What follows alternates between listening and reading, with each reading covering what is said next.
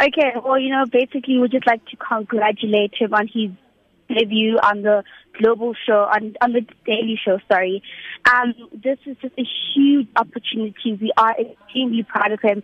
From Johannesburg to New York, he's like, honestly, he's flying the flag extremely high. And we just wish him all the best, and God bless him, yeah.